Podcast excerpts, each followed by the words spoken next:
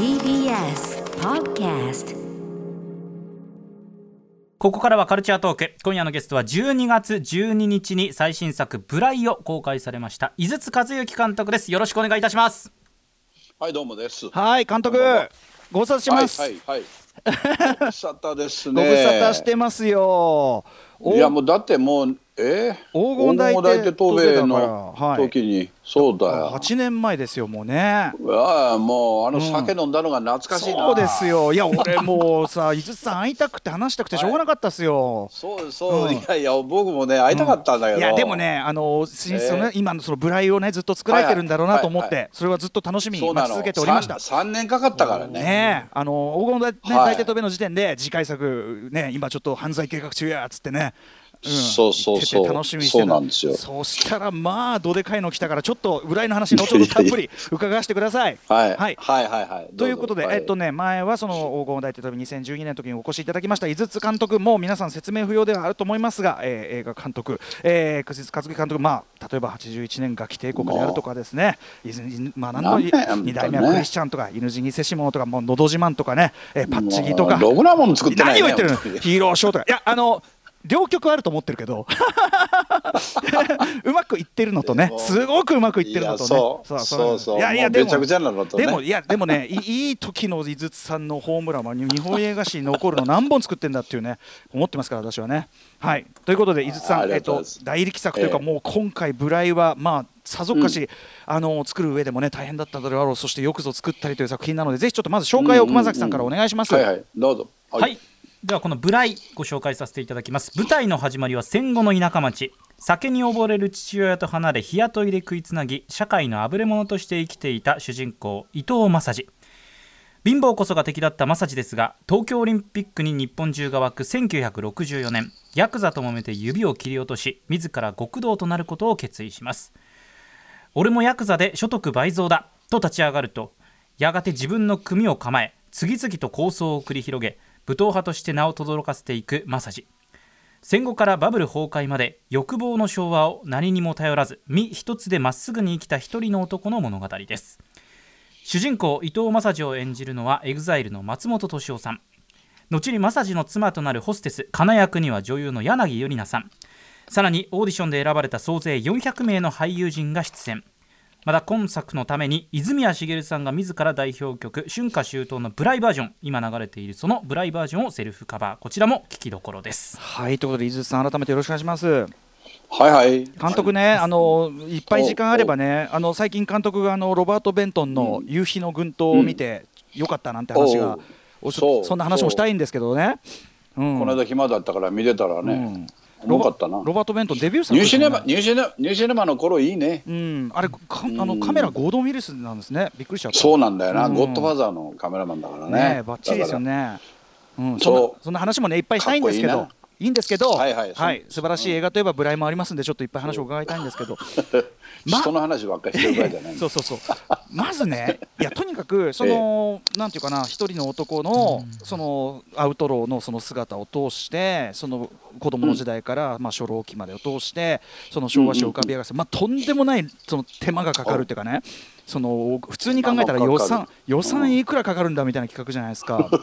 その予算もう借り集借り集めましたね、今回はね。うんうんうん。うん、そのいくらかというのはそのあれだけどでも大変でしょその街の背景その金閣東京ってなかなか金閣を取れないかしなかなか近所にはないね、うん。ないですね、あのもうぜほぼ東日本全部じゃないかな、いろいろ行きましたよ。いろんなじゃあロケットプラスうん。その CG とかうまく使ってみたいなことですか、そうそう。あの舞台設定がね東京近郊のなんか田舎町っていう、まあ、設定だから、まあ、どこでもいいと思ってね。だからもう、そうだな。名古屋のもう多治見とかあの、うん岐阜あたりまで行ってましたからね。その辺であの名残名残込みのシーンなんていうのはもう岐阜で撮ってるんだもん、殴り込みちょっと後で聞くけど大掛かりなの撮っててこれもびっくりしちゃった。いうん。やこれね背景はじゃあまだねその今だったら CG それなりに発達してるからいいとして車とかちょっとした小道具とか衣装とはいか一個一個がまあまあ当然伊豆さんだからちゃんとしてるじゃないですか、これが手間がびっくりした。車なんか大変だったんじゃないですか、ね、車大変。でも今までもね結構ねいやってるもののねちょっと適当にごまかしたりしてね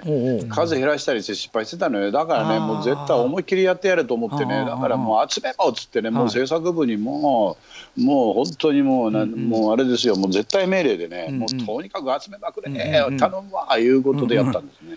じゃあ今まではだからご1950 1956年ぐらいから描いてますから。うんうんだからそれからずっとだからまあね1期2期3期と分かれますけど、うんうんうん。4期か分かれるけど、あのうん。そうねその時のもうばばやっぱりじ車の時代なんだよね日本ってね、モータリゼーションがね、うんどんどん広がっていく時代そうなんだよね、うんうん。うん。アメリカもそうだけど日本もね、うんうん。そのまんまね車の時代なんだよな、その電化製品と車の時代なんだよね、そのね、移り変わりをちゃんとやってるからこうなんていうかなちゃんと時代の空気みたいなのが出てるっていうのは本当にねあのはい。ちゃんとやってるわと思って仰天したところなんですけど、いやいややりやりましたよ。昭和をちゃん昭和をちゃんと見せたかった、これでもよくまあこん そのこの題材ねだってその今時そのヤクザものだって撮るの大変なわけじゃないですか。大大変だよ、うんうん。これあのみんなあの配給会社がね嫌がるからね、うんうんうんそれでもね挑んだのはなぜなんですか？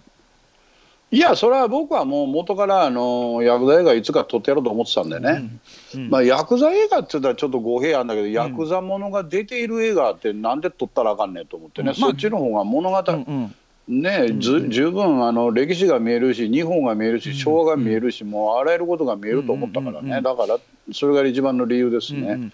これあのまうんうん。僕は別によ四畳半の物語ってあんまり昔から好きじゃないし、うんうん東宝で撮った昔あのみゆきってのはねあれええ。四畳半の物語でしたけどね、みゆきも良かったよ。うん。あれは時代を描いてんのか何を描いてんのかさっぱりわからない。たたかだかのひと夏の物語だったけどね、いやそういうね実は監督言う言うけどみずみずしい青春描かしてもうまいんだからそれはね、うん、ご謙遜だと思うけどあのーいやもうあれですよ。うん。うん。今今やるべきだと思われたってことですか？そうねあのー僕は昭和を欲望の限り僕も生きた世代だし、当然、うんそれでう歌村さんやないけども本当にね生き生きてましたよ。うんうんうん生きてた生きてたよ生きてたうんぜもうねあの金もないのに生きてたんだよな。うんうんうんあーだからね70年代の頭なんかも「ゴッドファーザー」と「仁義なき戦い」とか束で見てるわけだから、はいはいはい。それはまあ言い切りますよね。あのどもうどうやったら生きていけるかなと思って。これ劇中でもねあの要所要所で、はい。その主人公たちが要所要所で映画見てその話するっていうのがやっぱり井筒さんらしいとこだけど、あれはじゃあ井筒さん自身のその青春というかそれと重なってる部分でもあるんですね。そうですね。もう僕の青春そのものを入れてやろうと思ってね、だから「ゴッドファーザー」のあの馬の首を切る話とかさ、あれ使えるなそれもあれもね あれも実はねあのあの話ももう入れたのはねあの、はい。ただ単に「ゴッドファーザー」懐かしいだけじゃなくてね、ええあのええ当時ねあの僕いろんな話今までずっと20年間ぐらいいろんなあの、ヤクザ業界のうん。連中の話をねいろいろあのいろいろ聞いてきてますとね、えあのゴッドファーザーを見た時の現象でね、えうんうん。あのあの裏社会の人間たちもね、はい。あのヤクザ者たちも実はあれを真似したらしいのね、はいはい。アメリカのねその実際のそういうのを聞いてたの、ファミリーもそうらしいですもんねそれはね。聞いてたの。あのね、うんうん日本はねううく牛の首をもらってきてやったとかね。え？本当にそれやわった？けわかんない話を。もういっぱいあの僕ノートにいっぱい書いてあるの、えー。そういうのあ昔の。じゃああの劇中でああれ使える鶏鶏の首とかさ。だいぶスケールダウンしてくる。全然つける、えーあだからさ結構ね、そういうやっぱりごとまさかねあのフランシス・フォード・コッポラはね、そんなに日本社会に影響を与えたなんて知らないでしょでも全世界のそういう意味ではね映画ってやっぱそういう影響あるから全世界のそういうあれに与えるでしょうねそのギャング的な存在、ね、僕はその昔のほんま取材ノートにありますね。でそういうのをこう使ったりとかさ、うんうんうん。あとまあ仁義なき戦いはね僕はもう本当にオマージュしたかったからやっぱり僕らは仁義の,、うん。あの4部作四あの、あのシリーズで1973年のあのね、うんうん。3本と1974年の1本のあの、うん。えー笠原和夫節で育ってますからね、うんはいはい。だからまあ僕らが一番生きあぐねていってこれから何をしていこうかなと思ってね、うんうんうん。でも心だけはなんか生きてたんだよね、うんうん。なんかあのうん。うん、えなんか一人一つ一人だけのことをしたかったんだよね、うんうんなんか周りに頼らずね、はいなんかしてなどうやって生きていったらいいのかなと思った時の、まさしくその時のオマージュですね。うんあるいはその、世の中っていうのを逆にその元も要するにほっとかれたら食われちゃうだけだからその逆に利用してやるっていう強さみたいなところですかね。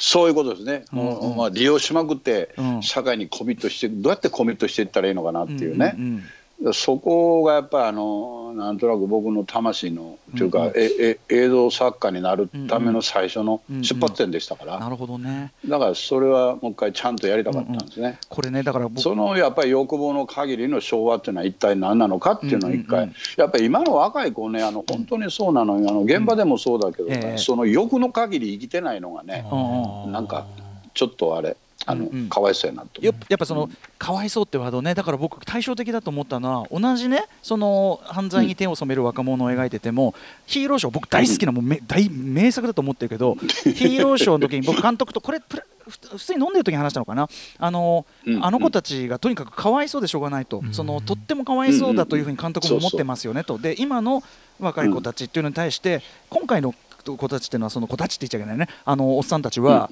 なんていうかな、うん。いろいろ虐げられたりしてるけど一人もかわいそうじゃないっていうかなんかこう かわいそうじゃない、うん、そうかわいそうって言われたくない人たちっていうかね。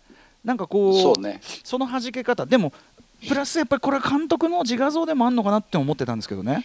まあ僕の自画像でもあるんですね。僕もかわいそうだって思われたくもなないなと思いながら生きてきたんだけどね、うんうんうん顔を張ってね、うんうんそれとダブってるとこは確かあります。まあでもあの日本社会におけるそういうね、ええ。仮想のそういうあの、うん。まああのはみ出し者たちっていうのは、まあ、つまりヤクザと言われるええ。一つのあのそういうまあ、うんなんていうかね長い長い歴史のね、もうもはやもう、なんていうかな僕にとってはもう、なんだ文化に等しいもんだと思ってたから、だからそのやっぱりその、どうやってヤクザ者になっていくのかとかね、うんうんななんで人間ってのはヤクザ者になってしまうんだろうとか、うんはい。うん。なんでその反省するまでそんな時間かかるんだろうとかね、うん。うんうんいろんなことをこう思いながら僕もちょっと探ってきたなるほど。あことはいっぱいありますから、ブライでやっぱりそのまそのさに裏で通ってるねその歴史あの歴史だとおっしゃってるので興味深いのはあの、うん。やっぱり表社会がそのこう裏社会をねそのヤクザたちを、うん。やっぱり特にバブルなんかそうですけど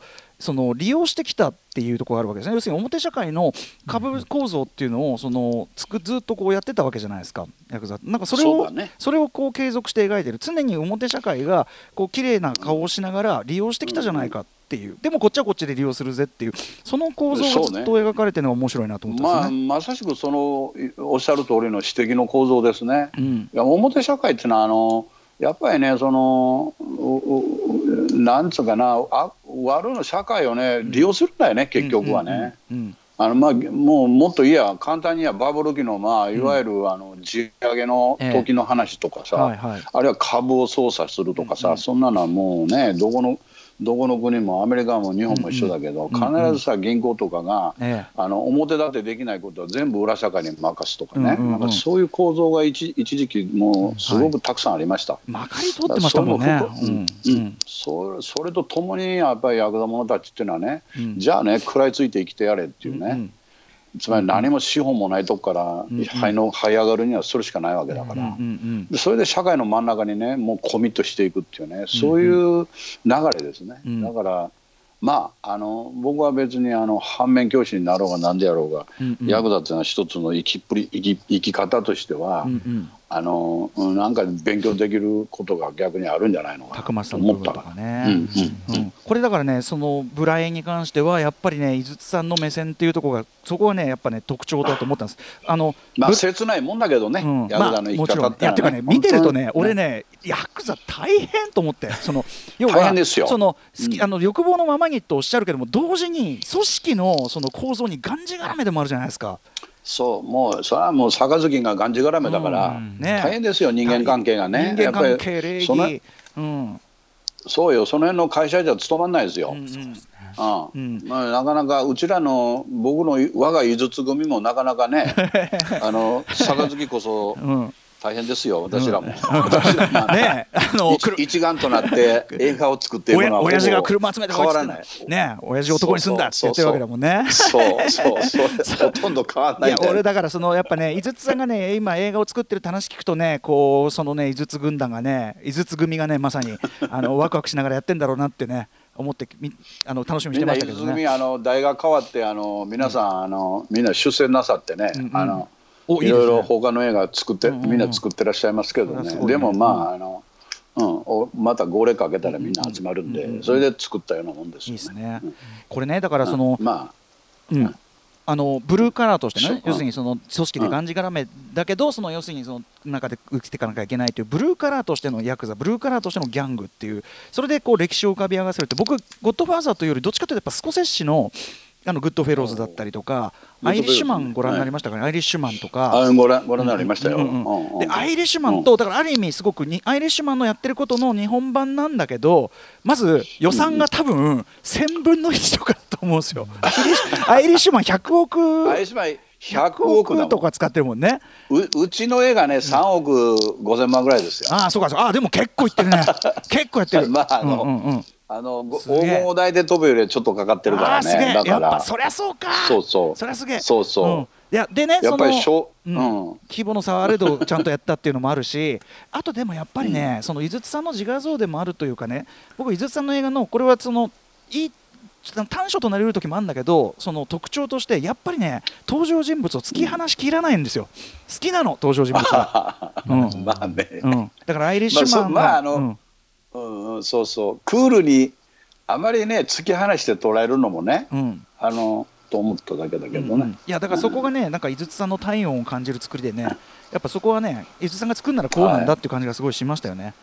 うん。アイリッシュマンはでもねやっぱり日本には難しいんじゃないかな、うんうんうん。あのうんちょっとねアイリッシュマンはやっぱり結構偏差値高いんだよあれね。そうね歴史の話とかがねなんか、すごいうん、そうよ、んん。それはあのアメリカの全米トラックユニオンの裏側なんて、なかなかええ日本のそんなフォッファーが生きていた時代なんてよくわからないから、うん多分ね、普通の人はね。うんうんうん。でだから、ちょっとそれはマフィアとの関係性をよく知ってて、好きな人でないとねうんうんうんうん、なかなか食いつかないとは思ったけど、その意味では僕ねその僕らは、うんうん、ブライもね、そのバブル期のそのヤクザのそのしのぎのやり方、銀行との関係とかっていうところは、これね、あの本当はもっと尺とかね、予算あったら、もっと掘り下げがやるところだったのかなって気がしそうまなんだよ、ん。顎はね、パ淡々とやりましたから、うんうん、掘り下げてないね。ね、だからそういういやでもそういう意味ではそのねだから俺まだねこの方向では全然井筒さんやりやり残してんじゃねえかなと思ったぐらいなんですよ。いやいや、それは掘り起こして、掘り起こし、いや、掘りないうちにもう、うん。あの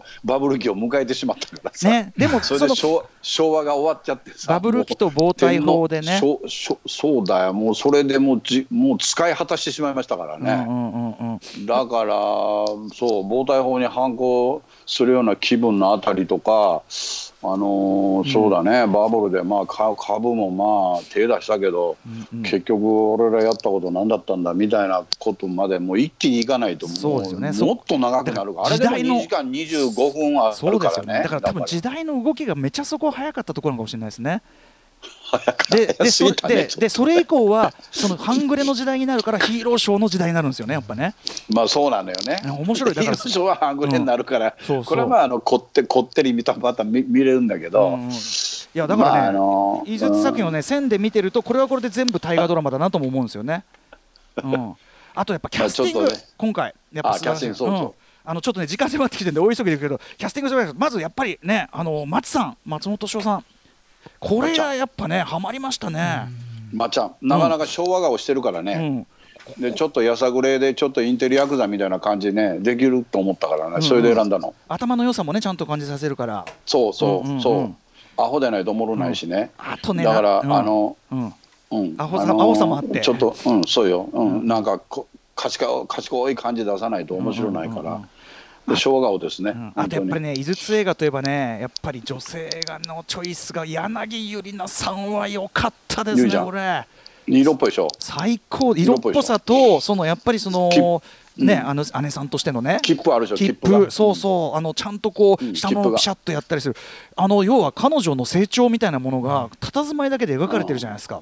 これすごいなと思って。なやめるんだぞっつってね、うん。うん、そうそう。そうあそこなんかねすっかりおかみさん、ううんんやっぱりあのヤクザ者の女房さんっていうのは、まあ、つまりあの姉さんっていうのはね、うんうん。姉さんっていうのは本当にねしっかりしてないと務まんないですよそんな、うん一家支えてんだから。それをでも本当にね、うん。みんなね懲役いってるもんばっかりだからね、うん一家支えるっていうのは。そうだね。いない間やんなきゃいけないってそこも描かれていますから。ない間やらなきゃならない、もう苦労事が今回はあんまり描いてないけどいろいろあるんですよ、ね。僕取材した中でも結構あるんだけどね。そのねもう本当にねしのぎのきつさかわいそうなのところがね話いっぱい、ねそうなのよ。本当ですようね、ん、まあでもね、うん。切符がないと良さがないと務まんないですね、あと本当ね細かい役者さんのことがねちょっとだんだん時間迫っちゃうの伊豆さんすみません。ちょっとうん。これあのまた飲飲みましょうよと言いたいところだけどうん。なかなかね こんなご時世。うん見に行ってください。あのコロナにめげずにねあの、え映画館はクラスター出てませんからね。ちゃんと気をつけてやってますからね。まだまだ、うん。あのロうん。あのロングランでやらせてもらってますからね。えあ本当にぜひぜでこれこれからまたあの高崎とかさ、うん。東北地方なんかもまた始まるんですよね、うんうんうん。だから関西も始まっちゃうんだけど、うんうんうん。あのいろいろえあのまだまだはまだまだまだまだ労働者しますよ、はい。だから。ぜひちょっとこのタイミングだこそみんな元気元気出る映画でもあるからねちょっとね。いやもっとしゃべ、う元気で出出てもうさばらしいもう本当にうさばらしいあの気晴らしに行ってくださいよ。監督あとね役役者でいうとねこれすみません時間迫ってきてるんで役者でいうともう一人途中であの中華料理屋で出てきたヒットマンの人が良かったねあれね。ああいつが良かったなー。あそう。あのあの人は誰だったっけ？嬉しそうに演じてる人がいましたけどね。あれも良かったな。ね。あとちょっと途中のね北陸代理戦争完全再現のとことかね。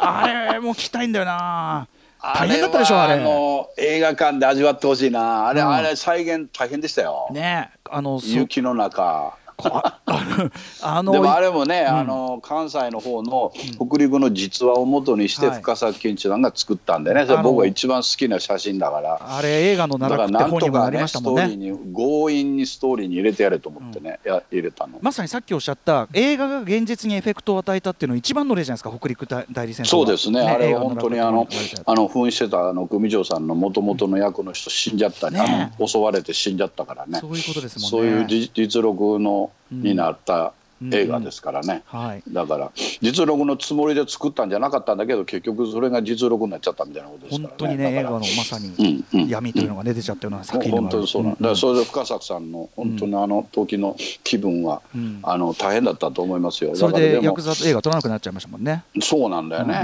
うんうんうん。で彼辞めちゃうんだよな、うん。でも僕はあの映画一番あの松方弘樹とかあの、うん。遠藤達郎とかあの気分が大好きでね、うんうんうん。あのーうんいや僕もすごい好きなんですよ。うん。仁義の延長にある映画ですからね。はい。だから何としてもあのスクリーンで再現したかっねた、いやあの雪本当に雪原のシーンそれを再現してて役それを主人公たちの一家のちっぴらちっぴらどもが映画館で見てるっていうのをやりたかったの、その見ねていろいろ言い合ってるっていうのをやりたかった。映画の中で映画を見る場面のいい場面のまた一個加わったなと思ってますから、うん、ちょっとね監督ちょっとね尽きないんだけど、もう時間ちょっとやダメだわ。そうだごめんね。こんな時間ダメだ。こんな時間じゃ収まるわけなかったわこれやっぱり伊豆さんね。そうだね。今度はまたちょっとゆっくり飲んで、はい。え映画論を教えてくやださい。りいや何をおっしゃいますやら。あでも監督にねおすすめしたいの。映画論、うん、いや映画論はともかくあのおすすめしたい映画とかいっぱいあるんでちょっとまただから教えてくださいまた。俺も夕日のこはもう、うん。あこはもうちょっとこうした方が良かったよとかそういうのもっと今度ゆっくり聞かせて偉そうに言えないよそんな。また伊いやいや豆さんありがとうございました。ありがとうございました。次の参考にします。ぐらい行って劇場に。行くどうもです劇場に.